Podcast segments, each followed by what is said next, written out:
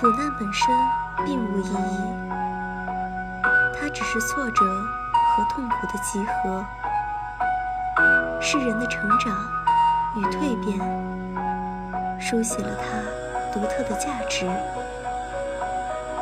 苦难是人生的必由之路，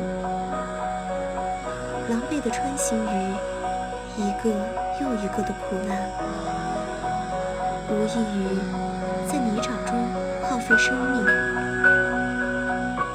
唯有沉淀自我，磨砺自我，泥沼才能变成富饶的土地。当我们回望来时路时，我们唯一需要汲取的是如今的自己能否配得上曾经所受的那些。